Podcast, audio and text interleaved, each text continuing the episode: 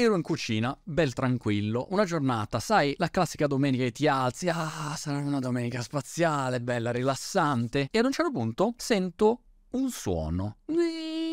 Ecco, un suono sospetto è un suono che avevo già sentito due o tre anni fa quando la mia dishwasher, lavastoviglie, in italiano si dice se non sbaglio, lavastoviglie, a un certo punto ha avuto un problema ed è esattamente è successa la stessa cosa. Vado a vedere la lavastoviglie e c'è questo errore, è presente, e 25, 23, 19, 16, non so, c'è questi codici che dici, che cos'è? Allora, appena vedo l'errore, vedo la veloce metà che c'è problemi, eh, no, guarda, c'è la lavastoviglie rotta, ma non preoccuparti, I got this.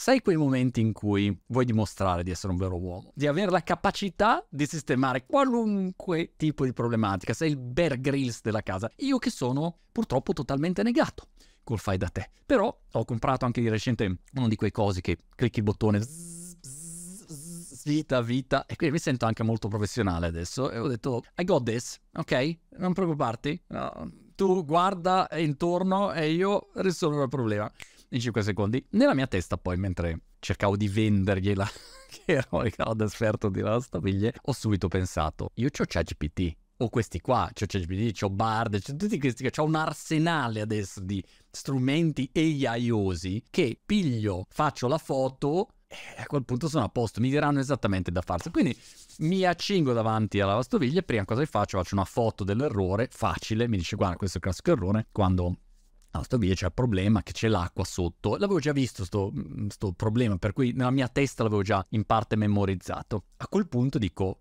facile, devo solo smontare la lavastoviglie. Faccio una foto della lavastoviglie e dico a ChatGPT, ma scusa, dimmi esattamente step by step cosa fare. E lui mi risponde, o lei mi risponde, o loro mi rispondono, non so quale sia il gender di ChatGPT.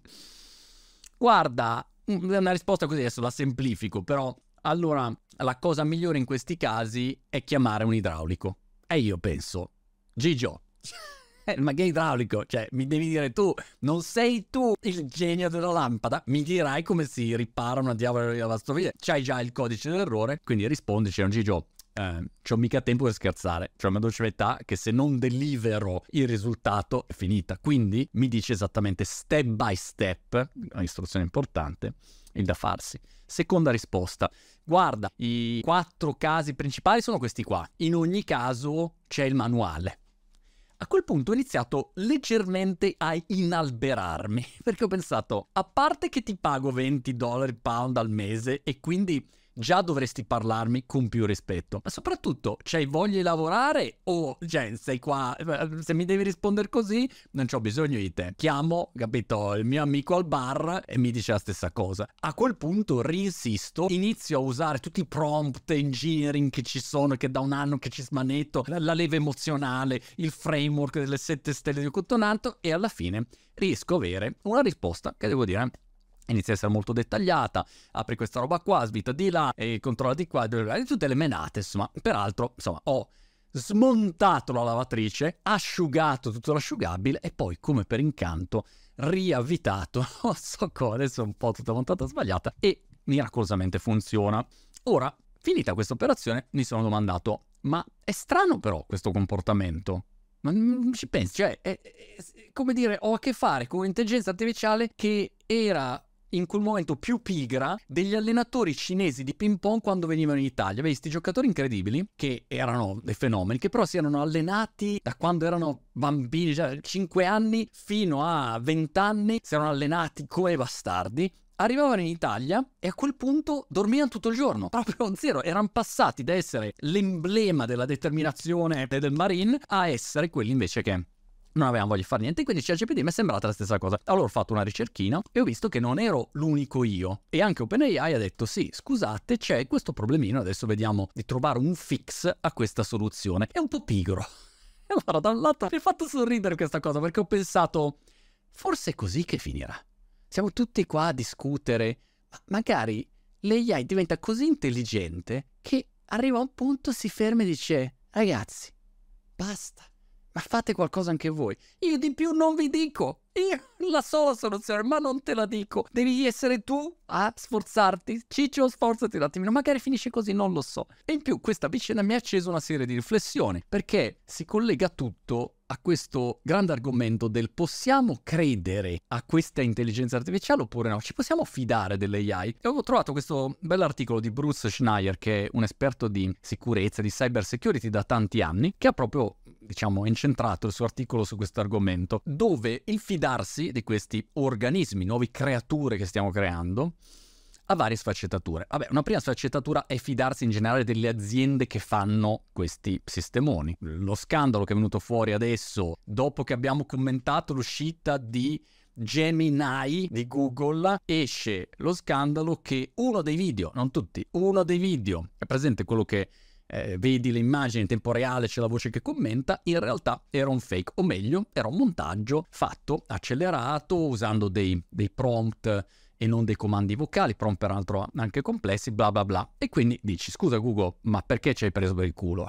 Nel senso, cioè, potevi anche dirlo, loro, loro hanno detto, ma no, noi l'abbiamo detto, sì, però quando Sundar Pichai posta un video e dice, arriviamo e siamo dei fenomeni, presupponi che quello sia effettivamente il risultato, invece è il risultato che probabilmente sarà. E magari sarà così, ok? Tra parentesi, è curioso vedere come questo boomerang di comunicazione che torna addosso a Google adesso ha creato la situazione dove io ho della gente che mi scrive dicendo no no ma guarda che è tutta fake quella roba lì, nel senso tutto, non esiste Gemini, non esiste neanche Google, non c'hanno niente. Gente dice no aspetta, non è proprio così. Una parte, sì, quel video lì è stato editato in quel modo. Però ce l'hanno le AI questi signori, hanno i server, hanno la ricerca, la ricerca funziona, eh, ricordo. Peraltro ho usato stamattina per uh, fare un po' di test, una comparazione tra ChatGPT 4 e Bard con Gemini Pro e per capire se è Gemini Pro gli- glielo chiedi, dici oh che versione sto usando e ok Gemini Pro, devo dire che per un attimo pensavo sai cosa, ma perché gli devo dare 20 dollari al mese a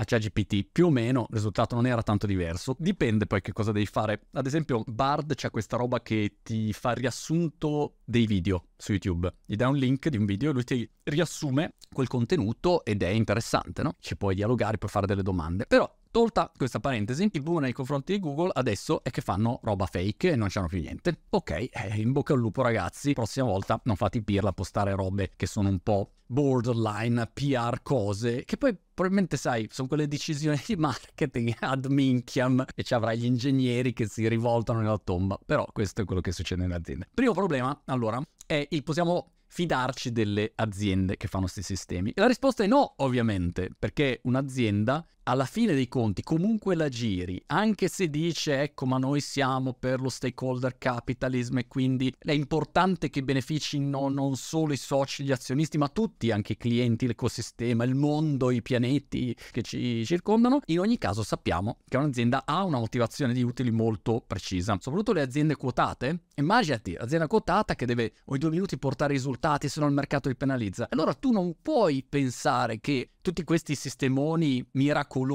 che ci sono e arriveranno sempre di più, per cui diamo per scontato, dimenticati il coso è così però fake, ma questa roba c'è, arriva, cioè non, non è che puoi far finta che invece non sia così, quindi abbiamo dei sistemoni pazzeschi in arrivo nelle mani di pochi. Allora questo non è possibile. E mai dei pochi si pone anche una domanda fondamentale che è quella di dire, ma tu, numero uno, mi devi dire quali sono proprio i tuoi manifesti, il tuo manifesto dei tuoi principi, dei tuoi valori, me lo devi esplicitare in modo chiarissimo. Deve essere lì, scritto a caratteri cubitali, tu mi dici, allora, questa AI è ottimizzata per la felicità, per la produttività, per non fare più niente, noi umani, essere tutti sdraiati su un'isola per il resto della vita. Cioè, per cosa è ottimizzato questo algoritmo? Qual è l'obiettivo finale? Perché in base a questo cambia molto la mia valutazione. Una seconda considerazione è che se tu non mi dici quali sono i dati che hai usato per allenarlo, per me è un grande problema. Prendiamo il tema della musica. Ho visto peraltro uno strumento nuovo dove tu fai dei suoni e lui crea la musica basata sui suoni che fai, o picchietti lui ti crea la musica. Interessante. Allora, tu stai usando Mozart o stai usando Califano? Cioè, me lo devi dire. Va bene tutte e due, ok? Però, però, il risultato cambia a livello proprio tuo di sensibilità in base alle tue indicazioni. Me lo devi dire perché se no tutto il resto è noia. Dimmelo, perché se no l'inghippo con tutti sti sistemoni è che sono talmente convincenti, sono talmente fenomenali a sembrare certi di quello che ti rispondono, anche quando sparano delle cazzate cosmiche, quando gli chiedo dimmi la biografia dettagliata di Montemagno, cioè le cose che dicono sono clamorose. Sì, perché ha il capello lungo fluente e fa la pubblicità per il shampoo, ma non è vero, non è però lo dice con una certezza tale che a volte penso, aspetta, ma forse, ma quella volta, no, mm, ma però Mai. Noi umani siamo talmente limitati che è facile ciurlarci su. Ma mi devi dire quali dati hai usato, quale sistema di ragionamento dietro a tutto questo mondo qua, nel tuo caso specifico, qual è la tua lista di valori fondamentale e poi capire anche qual è la tua agenda. Ti faccio un esempio, io potrei mettere su un sistema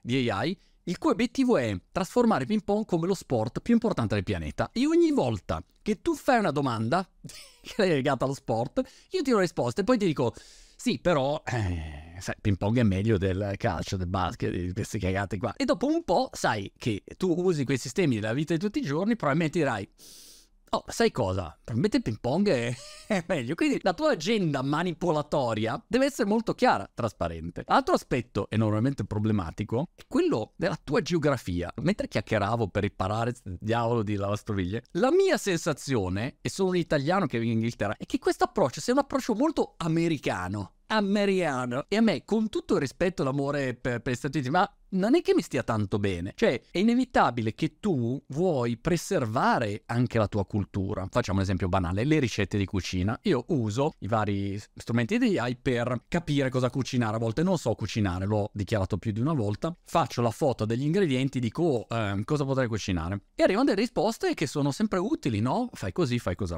Però dovrò sapere, porca paletta, se i dati che metti dentro sono soltanto basati su un'enorme quantità. Sono Google, c'ho tutti i dati del pianeta, dentro tutto e poi andiamo vamo, ok. Oppure prendo tutti i ristoranti stellati 3 stelle Michelin e alleno algoritmo su quello. Allora su ricette di altissimo livello, eh beh, sarà molto diverso. Oppure lo alleno su tutto quello che è la tradizione italiana, i principi della cucina italiana, gli ingredienti. Sono risultati completamente diversi che escono. Siamo d'accordo oppure no? Allora, me li vorrai dire oppure no? E come paese e come cultura ti devi preservare, tutelare. Oppure vuoi che poche aziende, che sono sette sorelle, in giro per il mondo hanno in mano tutto e decidono loro. E spengono, accendono, aspetta, twicca un attimo di qua. Oppure ancora peggio, arriva una situazione in cui non te lo sanno spiegare. E ti dicono, ma guarda, non lo so, abbiamo messo dentro i dati, ma quali dati? Me li fai vedere sti dati? Sono dati certificati? Sono...